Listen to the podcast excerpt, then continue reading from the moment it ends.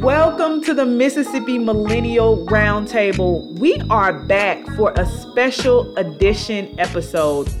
As of right now, I think we are probably about five days away um, from one of the biggest elections in our lifetime. Of course, all elections are important elections, but this presidential election, what's at stake for the nation, and also here in the state of Mississippi, is so important. And so I'm excited to invite one of my personal friends and mentors, um, just an amazing change agent from Mississippi, Representative Zakiya Summers, for our Get Out to Vote episode. So many amazing gems. Um, I encourage listeners as you tune in, we have some information about absentee voting, some information about navigating the polls on November 3rd, but also just a conversation about what it means um, to be from here, to dig deep and try to create change in your own way. So I'm excited to jump in with my conversation with Zakiya Summers and very excited from you all for you all to hear from someone who is really digging their heels in and trying to make change in their community in Mississippi. Um, and also doing it from the state house, a millennial doing it from the state house at that. So we're super excited about our march to the polls on November 3rd, whether you are voting absentee or whether you will be standing in line, social distancing at the polls. We're we are preparing for what we think will be a record-breaking election. So, excited for you to hear this episode and please share with your family and friends. We want to thank our listeners who have been tuning in. This has been such a busy election cycle for us. Um, but thank you for tuning in. And of course, if you are listening before October 30th, on October 30th, we will be streaming live from Veterans Memorial Stadium a concert with some amazing Mississippi artists Dear Silas, Carvina, Dev Mack, D. Horton, Vitamin C. It's just going to be amazing Mississippi performance hosted by Rita Brent and Takeoff Quan. So definitely tune into that. It'll be streaming live on Facebook um, on the Mississippi Black Women's Roundtable page. But with that said, without further ado, I'm going to hop right into my conversation with Representative Zakiya Summers.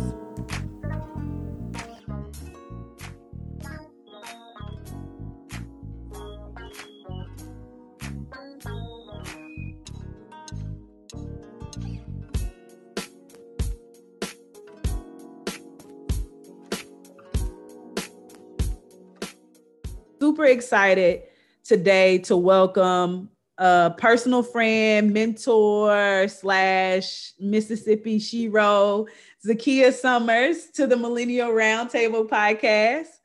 Um, this is such a full circle moment for me just because Zakiya has been such a huge part of my journey as an advocate.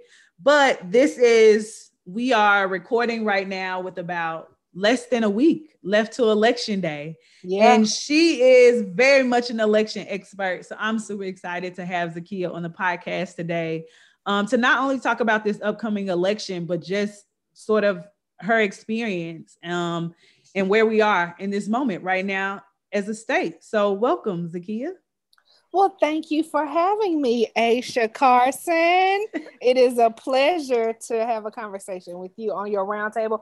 And I'm just so proud of you. I mean, you're doing such amazing work. And I mean, this is this is like totally you. Like this roundtable is something that I know you've been talking about, we've been thinking about. We tried to kick it off in our last um job. But so I'm just happy to see that you've taken the reins and you're just you're just flourishing. I'm just I'm so Look, excited. You know me, I'm striving. I'm I'm I'm trying to get it done. Um, but one of, you know, kind of we've always talked about since since I've been working in this space, sort of how do we create a space where people can be informed, but they can also participate in this narrative change thing that we both know is so important to sort of changing the tide here in Mississippi. So I guess I would just start there. Now I can talk about all of the amazing things that you've done of course, I know you, we were working together at the American Civil Liberties Union on different public policy issues from criminal justice to voter work, but you've had a very rich career apart from that. Um, and of course, you are representative, um, Zakiya Summers, which I'm very, very proud to say. Um, so Thank if you. you could just tell the people a little bit about yourself, born and raised in West Jackson. I know you're gonna lead with that, but oh, no tell doubt. a little bit about yourself, um, a millennial legislator who is born and raised um, in Mississippi. Yeah. Well, thank you. Yeah. So, um, as you said, from West Jackson, still live in West Jackson. Um, my family still lives in West Jackson. In fact, I live right around the corner from my parents. So I'm literally in the neighborhood that I grew up in, in the same community. Uh, I have three sons. They are all Jackson Public School students. I'm married to my wonderful husband, Andre. Um, I'm also a graduate and a product of Jackson Public Schools. I graduated from Jim Hill, the Jim Hill High School um, where I was able to receive the the IB diploma as well. And uh, when I was a when I was a young girl, I always knew that I wanted to be a journalist. In fact, I thought I was going to take Katie Couric's job, so that was like my objective, my life's goal. And so um, I ended up going to a journalism camp at Ole Miss, and they brought us back to Jackson. We took a tour of Clarion Ledger, and I was asking the reporters. In fact, a reporter that's still there, Jimmie Gates, and he's a very good friend of mine. I said, you know, if you want to go to um, a college that is known for journalism, where should you go? And so they pointed me to the University of Missouri Columbia, or Mizzou for short. And that's where I went, got my degree in broadcast journalism, worked as a news producer for several years ended up in South Bend, Indiana, and finally landed back home because I felt like um, I, I needed to bring back my talents and skills uh, to my community in a way that would help to help my community. And so started working at WLBT, worked there for several years before I went to the Jackson Medical Mall Foundation um, which is really where I got my my grounding, my footing, so to speak, in community outreach. Um, served there as a public relations manager. Went on to One Voice and learned a whole lot about policy advocacy. Um, and when I left there, I was appointed as an election commissioner for Hinds County, and then was elected. And that's what I really got my experience in the way elections work and just the overall importance of voting rights. And then, of course, went to the ACLU where that work was um, even more so grounding. And um, in the midst of working at the ACLU and serving as election commissioner, decided to run for state representative and and won and very grateful to be in that position to, to serve my community and represent my district. And um, continue to be a voting rights advocate and do all I can to help the community. You were one of the very first people that I met post college or post grad school that was a millennial that was like so deeply committed to improving your community. I haven't I hadn't met like I knew people who were still in my hometown and you know i'm from vicksburg who was still in my hometown and who were millennials and sort of you know living and and having children and things like that. But never someone who was as i'm from jackson i'm living in west jackson i'm buying a home here i'm investing in the community i'm being the person that i want to be. I think i definitely you know wanted to be that but there weren't a lot of examples of millennials who were even though of course they were out there who were really digging their heels in and yeah. sort of saying, I'm going to be the change that I want to see. As cliche as that sounds. So, what do you think was your inspiration in, in sort of taking that leap? And, and, you know, even now being one of the youngest representatives in the House here in Mississippi? Yeah. So, two things come to mind in terms of inspiration. Um, I was working at WLBT at the time. I was a floating producer, which means that, you know, whichever show needed a producer, that was the show that I produced. And a lot of times that meant that I was producing the prime time shows, the five, six o'clock, or the 10 o'clock shows.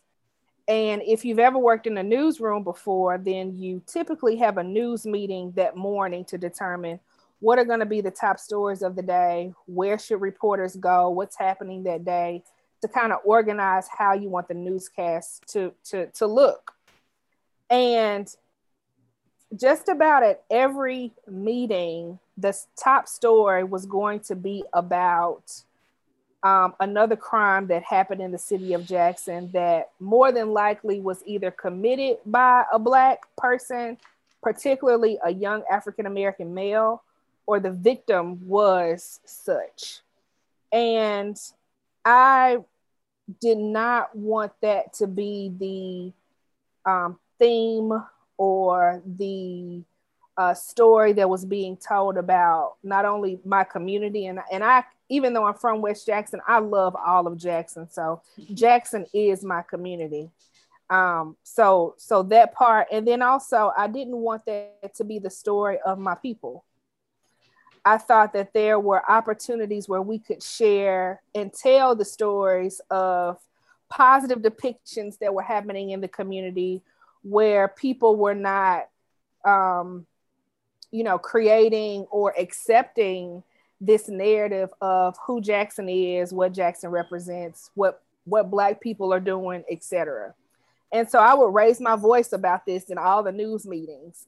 And so much so that the um, directors pretty much got tired of it and ended up moving me to the morning show. And if you if you work the morning show then you're working from 11 at night to 7 o'clock in the morning. There's no news meeting you're only recycling the news from before so you really don't have a choice in terms of the direction of the news um, and at that time i was I was okay with that because I was, you know, a year out of college, you know, just trying to make it, just trying to make some money.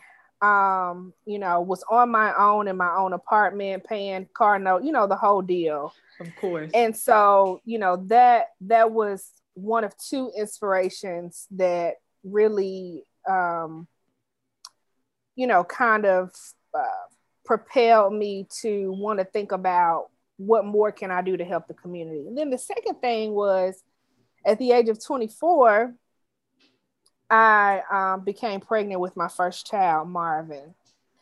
And at the same time that um, I became pregnant with him, my father passed away in Houston. And my father was an attorney um, who was very outspoken um, and poetic, even about black people and about young black men.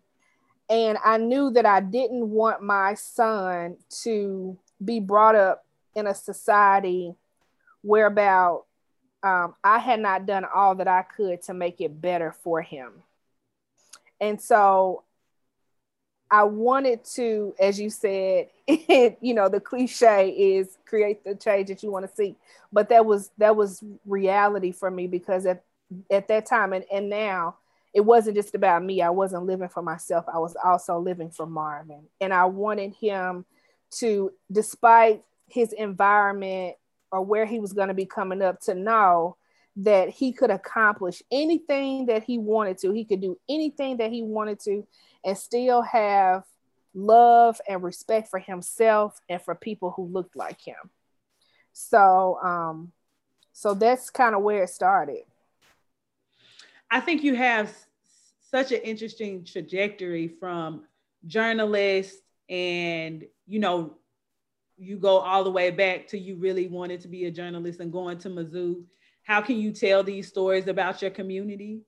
Um, being a person from that community and all the way to now being a representative where you are using those stories to inform your decisions about um, how you decide on things for your constituents. So I think that's such an amazing trajectory. Um, and it speaks to your commitment to trying to find the place where you can do the most good for the most people. So absolutely. You have been working in and around elections for a very long time, and we have a big one coming up. Yeah. So I will say that this feels different. I know a lot of times we've said that this feels different about um, a potential win that we might have coming up, especially in the political space in Mississippi.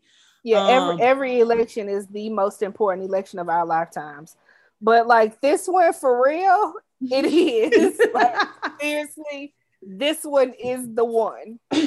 I will say that all of the things that have happened within this past year have really surfaced all of the things that we have been working so hard over the past years yes. to bring awareness to whether that be issues in education equity. We've always known that there were access issues in education. Now they're yep. brought to the surface. We've always known the issues in healthcare. These all of these different nuances. We've kind of always known this exists, but I think in this moment, people see that. Um, yeah. People see that more than ever. Um, so, what are you seeing in the community as you work and as you organize and educate folks um, about preparing for this election. What are you seeing in the community? Well, I'm seeing a lot of people um, energized about participating in the election. I'm seeing a lot of momentum being built, um, particularly around, you know, Mike Espy's race, um, uh, the the initiatives that we have on the ballot, the fact that we have the first African American woman um, on a on a presidential ticket as VP nominee. Um, so people are really excited, and I know that they're excited because I was just down at the circuit clerk's office today, and the line was out of the door. And this has been consistent ever since absentee voting started. And then, in addition to that, people have been calling me, texting me, sending me Facebook messages, um, DM me, DM me, DMing me on Instagram asking questions, like wanting to understand how the process looks, wanting to understand that they actually qualify for absentee, inviting me to do voting rights trainings and talks and all kinds of things. And so I have not felt this way about an election um, probably since the first time President Obama ran, which was in 08. And even in, during that time, I was I was young, so I was um, not really in the space of elections. But of course, we know that you know living rooms and kitchen tables were you know just talking about the fact that we could actually elect a black man um, so in in that way the energy is is the same but it's i think it's even more so um, just on fire because people are tired you know people are tired and they don't like what has been happening in our country um, from you know the leadership in dc on down. And they realize now that they can take a vital step in in changing that and being a part of that change. So this and I will echo those same sentiments. You know, I haven't gotten this many questions about a ballot, about an election in a very long time, just personal questions from people who are wanting to make sure that they have crossed all their I I mean, you know, crossed all their T's and dotted their I's. So I definitely um, echo that. I've spent a lot of time talking to young voters, and it seems that you know what happened this summer and the flag coming down has given them the opportunity to really reimagine Mississippi in a different way. Um, because things are starting to happen that we thought would never happen. Um, yeah. And so people sort of see um, like wait a minute think how how close do we how close are we to change um and and i'm i'm hearing that a lot from younger voters Um, but this pandemic has sort of equaled the playing field as far as voter experience. A lot of people, like none of us have ever voted in a pandemic, so to speak. Right. Um, so what are some of the the the the facts that you like to tell people about absentee voting? I know you said voting at the circuit clerk's office, which will conclude at with this weekend, of course. Um, but right. what are some of the tips that you have for people who are wanting to submit their their ballot absentee here in Mississippi? The first thing that I start off with is make sure that you are a registered active voter because if you are not registered, then of course you can't vote in the first place. And then if you're not an active voter, which most folks don't understand, what what does being an active voter means? it means that you are actively participating in elections. So, for example, if the last time you voted was in 16 or prior to that, and you have perhaps the circuit clerk has sent you a jury summons, but you decided I'm not serving jury duty, so I'm not even going to re- I'm not going to even answer the summons. Well, then that gives election commissioners um, a trigger to mark you as inactive. And if you are inactive, that means that when you go to vote, especially if you're going to vote in person on election day, then you will have to vote affidavit because your name won't be on the poll book. So that's the first thing. The second thing is is to make your voting plan. So if you are sure that you're going to vote by absentee, if you know that for sure, which means that you are going to be absent from your precinct on election day, then you want to go ahead and prepare yourself to work your plan. So know where the circuit clerk's office is, know what time they're going to be open, what days they're going to be open. Make sure you take your ID, understand the clauses that they provide that will qualify you to vote by absentee. Is it because you're going to be out of town? You're going to be working that day? Um, I know this is the millennial um, roundtable, so it's not it's not because you're 65 years or older, but those are some of the clauses that will qualify you to be able to vote by absentee. And then the last thing is to familiarize yourself with the ballot. Um, you know, we don't just have the presidential election on this ballot. We have a long ballot. It's front and back. It's on a long form. So we have federal elections um, um, with the president, congressional elections, we also have local elections. We forget that election commissioners run at the same time as the presidents do every election. And depending on where you live, you may have a school board election. You may even have a levee commissioner election. Um, and then, of course, you have those Supreme Court justice positions. And then on the backside, you have those initiatives. So you want to do your research, do your homework, make sure you know what you're voting for, who you're voting for, why you're voting for it, so that when you go, you already know how you're going to mark your ballot. Um, and then don't forget to sign that flap. Signing the flap is so important. It and they're supposed to remind you if you don't, but you need to know to sign that flap because if you don't, then the ballot won't be counted. So you mentioned a key race, one of the local races that is on the ballot um, here in Mississippi, and that's election commissioner, a position yeah. that you once held. Um, it's sort of a position that's overlooked from time to time, but we're seeing right now in this pandemic that that position matters a lot. Um, it is it election commissioners. People don't realize it. It is the most important position in all of government. Why? Because the election commissioners are responsible for making sure that you have access to the ballot box and that your vote counts. And so if we don't have voting as the cornerstone of that, then we don't have a democracy.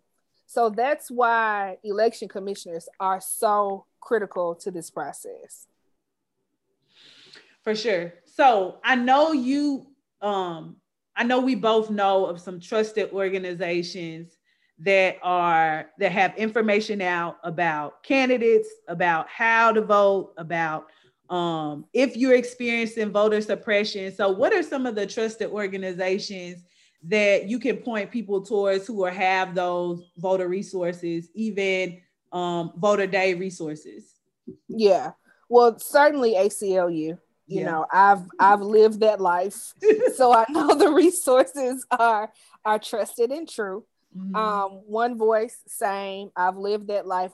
One voice, Mississippi and NAACP. They certainly have um, great information. In fact, they have a whole toolkit of one pagers on all kinds of stuff, all the positions, in person absentee voting, mail in absentee voting, um, all of the referendums. So, really great information.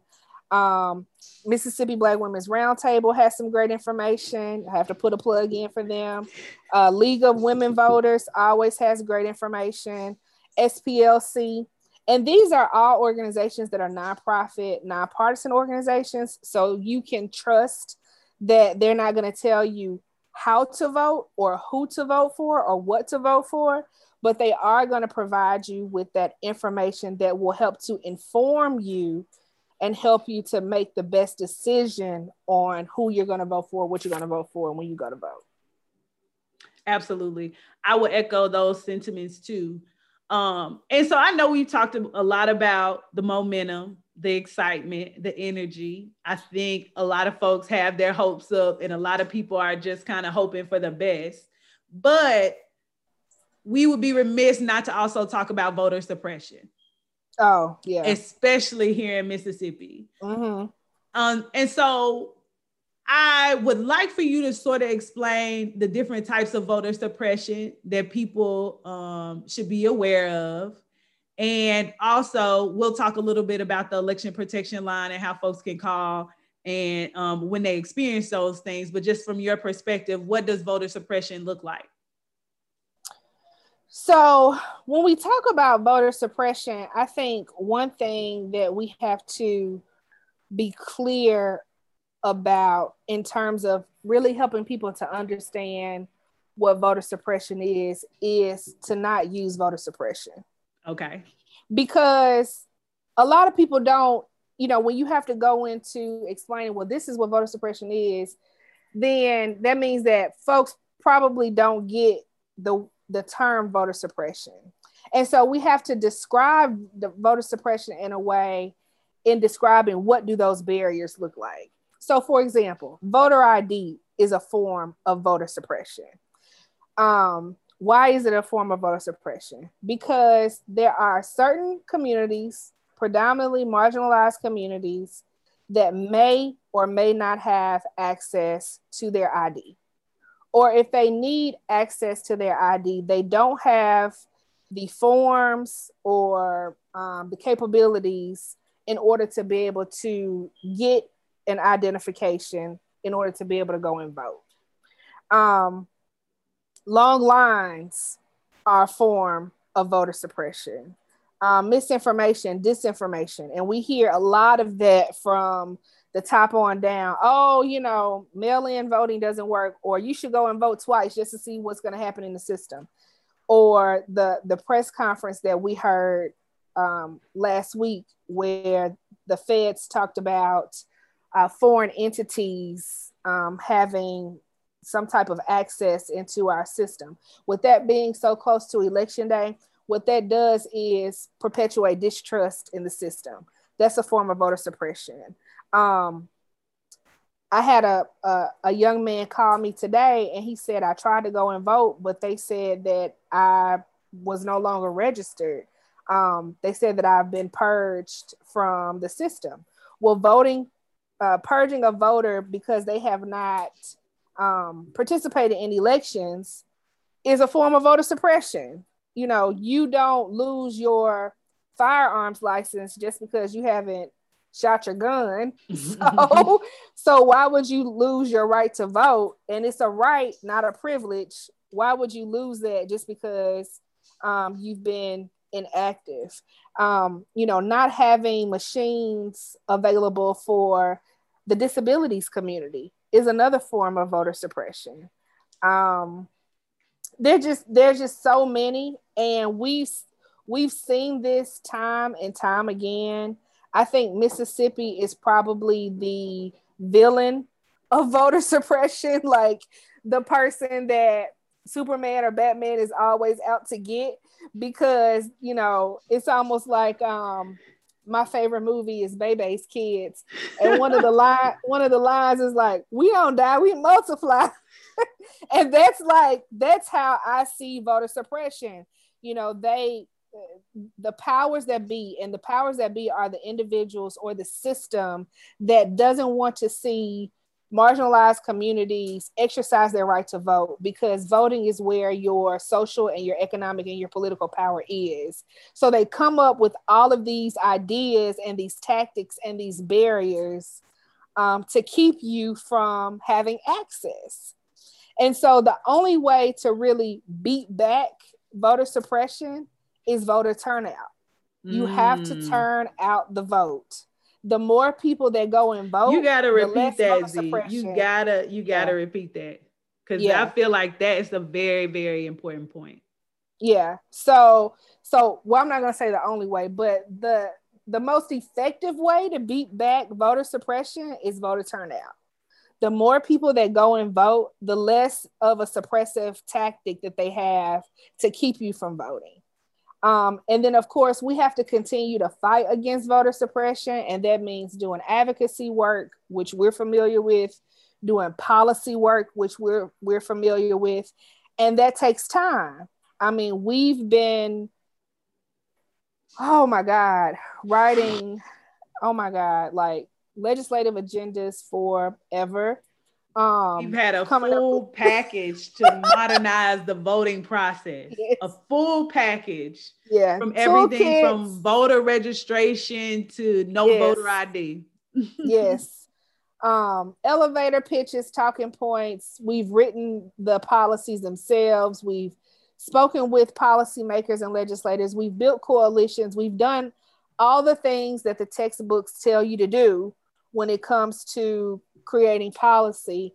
And we unfortunately just don't have the um, appetite or, or the atmosphere in the legislature to be able to see those changes actually happen.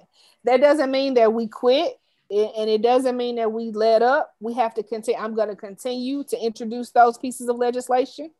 Um, even before we got out for COVID this past session, I dropped a bill for pre-election day voting that was just for this election due to COVID. So we have to continue to do those things um, because our voice is our vote. Our voice is our vote, and and our voices need to be heard. Our voices matter, um, especially in a pandemic where we see that you know black people are are being disproportionately impacted by everything that we've been impacted by forever, but now even to a greater level. And it's so present and so visible. So we just have to keep keep pushing at it. One of the things that you said about voting being tied to our social, economic, and political power is such an important point, especially here in Mississippi. And we've been sort of in this Know Your Power campaign and really trying to mobilize and inspire young voters, especially first time voters, around why voting is so powerful. So, can you speak to that social, economic, and political power that comes from voting and why it's so important for us to use that power within our community? Sure, would love to. So, let me just start with this statement representation matters. Representation matters. And when you don't have individuals that are like minded, that look like you, that come from you, the experience or the perspectives that you have, then all of that is ignored or not even considered. And as a result, we see that play out in policies that perpetuate institutional racism, systemic racism, all these isms that end up impacting people. And so when you're going to vote, when you decide, when you make the, the conscientious intentional decision that you're going to vote. You're saying that I care and I concern about I'm I care and I'm concerned about my social status, my economic status, and my political status. When you are not voting, then you're saying that I don't care about it. I don't want to exercise my power. I'll let somebody else make those decisions for me. I like to put it like this. And, and we hear this all the time, right? It's important to have a seat at the table. It's important to have a seat at the table. Sometimes you can't have a seat at the table and you have to create your own table. And you create your own table by exercising your right to vote. But when you do have an opportunity to be at the table, you take full advantage of expressing yourself, elevating what you're concerned about so that you can show your power. When you're not showing your power or you don't have that kind of access, then you could be stuck in the lobby and never get a chance to get a seat at the table, or you can be put on the menu. And when you're put on the menu, you're ordered up to be cooked up and served and eaten. You're not something that's that's going to be appreciated or valued in a way that will help to stabilize you or help to take you to the next level. And so you can't miss up on a chance to not exercise that vote because something that we don't always acknowledge or recognize is that those who don't look like us or don't come from our communities or don't come from our experiences, they understand how important that vote is. Which is why they come up with ways to keep us from being able to exercise our vote or tell us that our vote doesn't matter or put in these processes that make it so hard for us to be able to vote because they want to contain the social, political, and economic power for their community that helps to take them to the next level or stabilize their wealth or stabilize their position in in power. And when when they're doing that that means that they are destabilizing other people or creating a lack thereof of spaces of power. We know that this is important because after the 15th Amendment, when Black men gained the right to vote, so many Black men registered to vote, and we were able to elect so many Black men, even Mississippi being able to elect so many Black representatives. And we saw how those pockets of wealth, those pockets of economic power and social power were growing in communities. You think about like what happened in Tulsa how that was a community for and made by for us by us for black people. And what did they do? They came and bombed it like they took it away. Because they understand something that we sometimes fail to understand is that we are powerful people. And when we get it in our minds that we're going to do something that helps to excel our community there's nothing that we can't do and so we have to be intentional about participating and not just voting, but supporting candidates because representation matters and also running for office because representation matters. So that was so much great stuff, but I want to and I want to drive that point home because I I was reading a book that I know you've already read, of course, Local People by John Dittmer. I have not read that book actually. Really? I have not. So there's a quote, and I'm gonna read it because what you said was so on point. And this is from Senator Bilbo, who was Oh, Theodore Bilbo, yeah. Theodore Bilbo. Segregationist. Segregationist. And he's speaking to an audience in about, I think this is about 1944. Um, and he's speaking to an audience about his election. And he says, if you let a handful go to the polls in July, there will be two handfuls in 1947. And from there on, it will grow into a mighty surge. He warned that the white people of Mississippi are sleeping up, sleeping on a volcano, and it is left up to us red-blooded men to do something about it. But you know, you and I both know the best way to keep a nigga from voting. You do it the night before the election. I don't have to tell you what that means. So when you say that when you talk about the political, the social, the economic power that's tied to voting, it has been known for a long time that Black people, if they use that power, what that would mean for equity and equality here in the state of Mississippi. So you're absolutely right. Senator Bilbo knew that, and the political leadership in the state knew that. And they did everything they could, be it terror, be it policies, be it, like you said, suppression, to make Black people in this state think that they had no political power. Yeah. And so when I talk to folks about voting and I read local people and, and all of those stories about what it took to even get to where we are, I have to tell people the disillusion that you feel is intentional.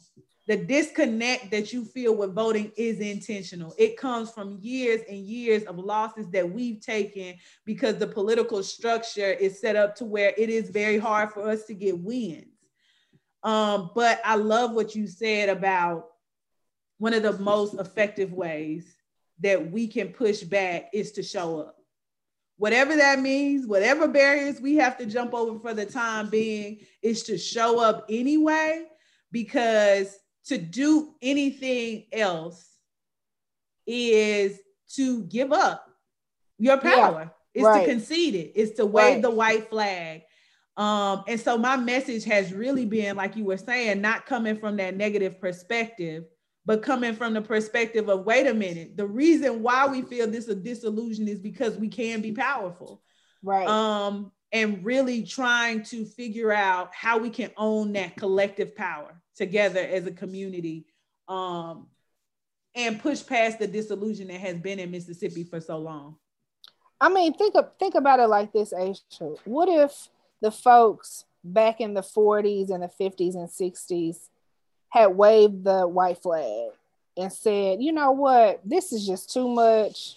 I'm I'm not I, they I keep bombing time. my house. We got yeah, crosses like, in the yard every weekend. Everything. And just the strength and resilience of you know our ancestors, our brothers and sisters of those days you know, everything that they had to go through, like you said, from terror, from fear of if I register, am I going to lose my job? Am I going to lose my house? Am I going to lose my life? Am I going to lose a family member just because I'm doing something that the other side knows is so substantial and knows that if if I continue to do this, then I'm helping my community. You know, I'm not just helping myself, but I'm helping a race of people to claim what's theirs, what's rightfully theirs.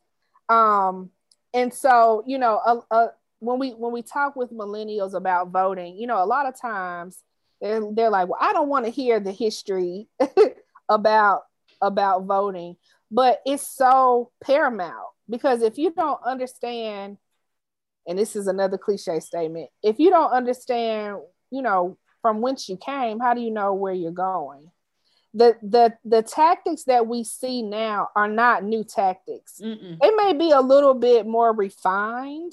Sophisticated. Yeah they, they may be like james crow esquire and not jim crow but it's crow nonetheless right? It's that crow that same lineage. you know? And so we have to understand what was taking place during those days so that we don't fall for the okey doke or we don't fall for the storyline that tells us that our voting, our vote doesn't matter. Senator Bilbo himself said that the state of Mississippi was sleeping on the volcano. And the volcano he was referring to was the black vote. Yep, exactly. That's exactly what he was referring to. And he knew something then that many of us don't realize now. And it's and it's it's it can become disheartening having these conversations with folks in our community because it's like if it wasn't so important, why would they do everything that they can to take it away from us? Or to or to keep it to keep it only in their hands and not allow it for you to have access to it. So you know it's got to be important. You know it's got to be important. So don't don't don't be asleep at the wheel, you know. Take your hands on the wheel and drive it and go forward, move forward, you know. Um it's not enough to talk about and and look, I'm an advocate, I'm an activist. I understand um how marches and protests and rallies and all of those things can work. They can be a part of a strategy, but they are only a tactic. Tools in the toolbox. Yeah, they're only tools to a, in a toolbox that should be part of a greater goal. So if you're going to be rallying and protesting and all of that, great, like do that. And then what? Because after the protest and the rally, all it is is a lot of um, you may get a, a little news coverage and a lot of trash on the ground. But if it if it's not connected to a policy goal or it's not connected to something that's going to educate um, people so that they can harness their own advocacy towards changing something then you're just out there just marching and protesting you know it's it's it's gotta it's gotta be something else to that. So so we can't just get up in arms about um the tragic well we should get up in arms about the tragic murders of black men at the hands of police. Like we should get up in arms. We should scream and protest and do all of those things. But if we are not impacting the system that makes those things happen, then we're we're just turning our wheels. We're just turning our wheels. So if we're not going to um, commission meetings, if we're not speaking up at city council meetings, if we're not doing our research on the candidates that are going to hold these positions, like for DA and judges and Supreme Court justices and all those things, and making sure that we exercise our right to vote and then hold them accountable to creating an environment that's going to be equitable and fair and just, then we ain't doing nothing. we ain't doing that. I'm sorry. And and that that might be a hard pill for folks to swallow because maybe all they know is all I know is to get out in the street and and and hold a sign. And and we know that that came out of you know many movements of years ago and decades ago and that's great. But also while they were doing those marches they were also getting in in in church um in churches and meeting up at the masonic temple and meeting up in the basements of homes and they were strategizing to create a greater goal. And you better believe that voting was all a part of that. Had to be had to yeah. be. So Zakiya, you've taken this step, um, this step in leadership that I am hoping that millennials across the state who are still here and who are digging their heels in in their own way, whether they're working in newsrooms, whether they're journalists, whether they're you've taken a step that a lot of millennials haven't taken. One, in, in, millennials from Mississippi, in the sense that for a long time the narrative was that we were all leaving. Yeah. And you taking a step in leadership in saying, I'm going to take ownership over this particular thing in my community, and that's public policy and making sure that my constituents have the things that they need and I can represent them at the state level.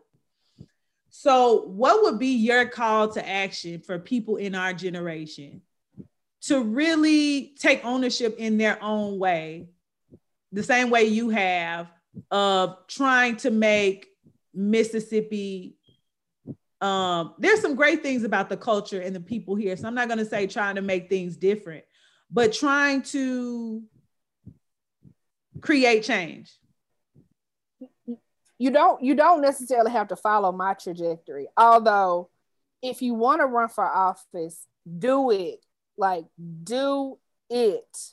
If that's something that you're interested in, and um, you know, you believe that you have a a voice in the community, run for office. And it and it doesn't have to be at the state level. It can be at the very micro local level until you get enough experience or not and decide that you want to run for something greater. So do that. We need millennials to run for office.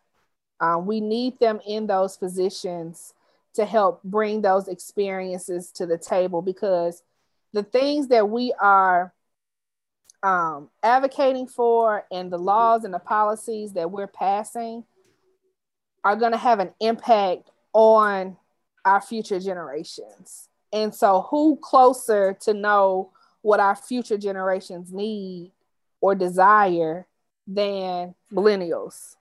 So, we need you to do that. Um, outside of, of running for office, just get engaged, get involved.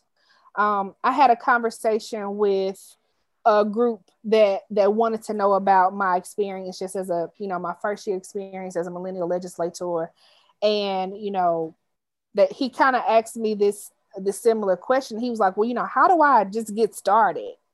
And i think you get started one by you know listening to podcasts like this one you know listening to other podcasts that you're interested in that talk about issues um, that you're concerned about um, developing a knowledge base of what's happening in and around your community. And then taking that knowledge or that curiosity even and getting involved in your local neighborhood association.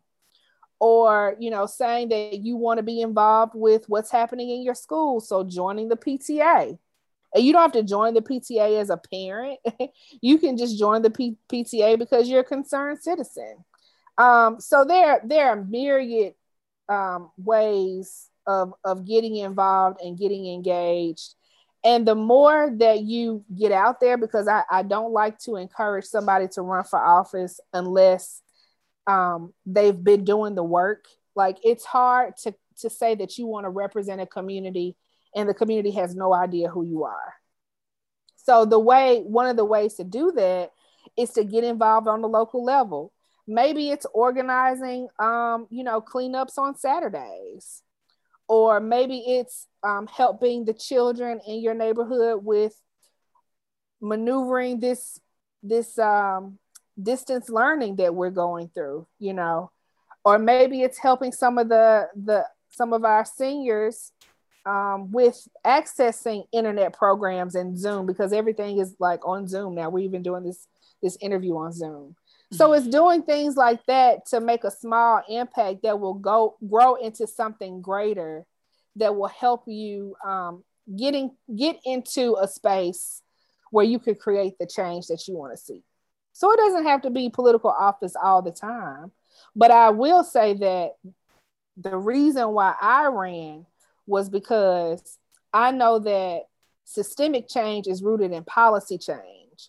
So when we're talking about making Mississippi better, then I need to be, I felt like I needed to be in the arena. I needed to be in the game. And the game is at the state capitol where policies are being made that affect systems. So that was the reason why I was like, okay, I've I've been an election commissioner. I've been a part of the policy table in a advocacy role.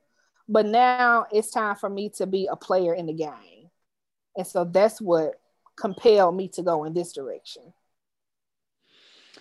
Well, Zakiya, this has been like so so much amazing information and of course we talk fairly often but this has been just a great experience for me too we don't often get to talk about things in the way that we do it's mostly just like you know, us trying to figure out how to navigate this space and like I said, get the most good done for the most amount of people.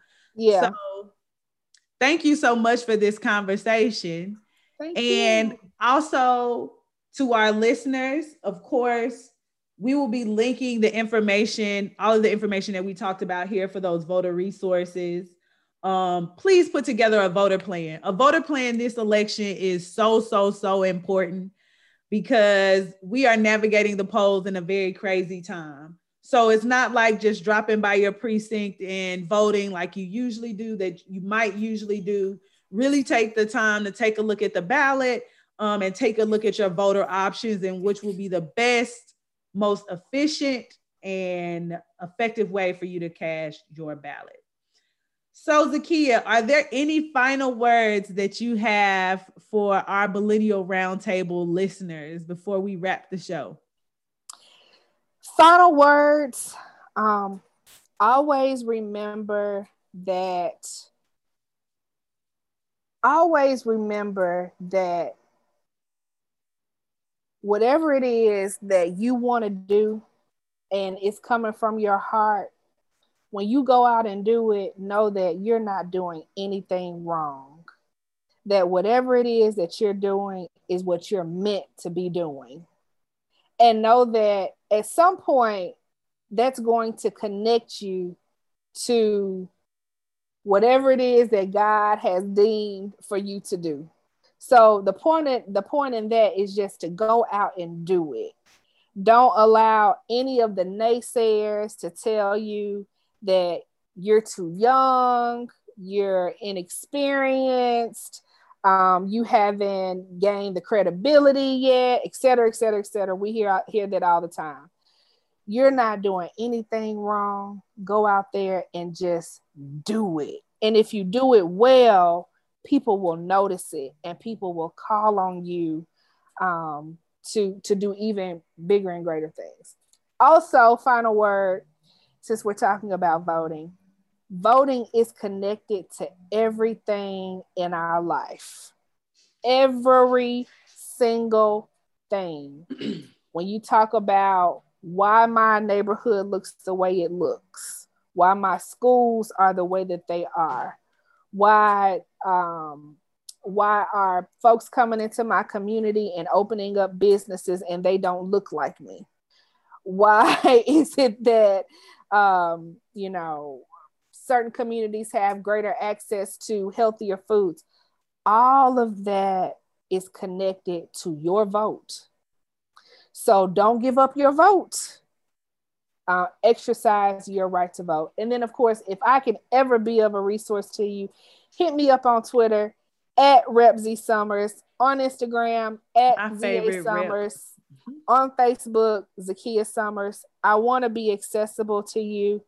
Um, my gift is to be able to share my skills and my knowledge and my talents with you to help you become whoever it is that you want to be. So don't hesitate to connect with me. And thank you again, Aisha, for the opportunity. It's been no problem. You have you have done exactly for me what you just mentioned in the ladder. So I greatly appreciate your just mentorship and your presence um, and your steadfastness, steadfastness in this work. So thank you again for joining us on the roundtable. Of course, I, I, hopefully you'll definitely be back on, especially as we get into the legislative session and there are more issues for millennials to stay engaged about. So Looking thank you. Forward to it. For sure. So thank you again for coming on to the Millennial Roundtable. And I don't even know, happy election season. I don't, what do you even say? Good luck. Um, see you at the polls. see you at the polls. Okay, that's a good one.